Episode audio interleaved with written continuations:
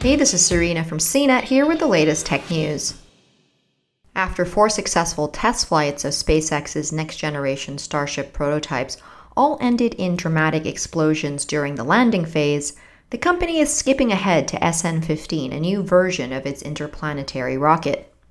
Elon Musk's company has conducted high altitude test flights of prototypes SN8 through SN11 and has long planned to integrate what Musk has called major upgrades into SN15. Now, the company is skipping SN12, SN13, and SN14, which were never fully assembled, and working toward a flight of SN15 as soon as this week.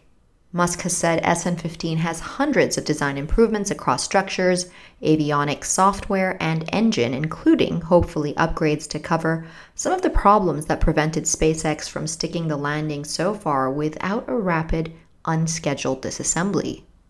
SN15 has undergone some initial testing, and Musk initially tweeted that the aim was to launch last week, but that target continued to slip, and current airspace closures indicate Wednesday is the soonest we'll see it fly.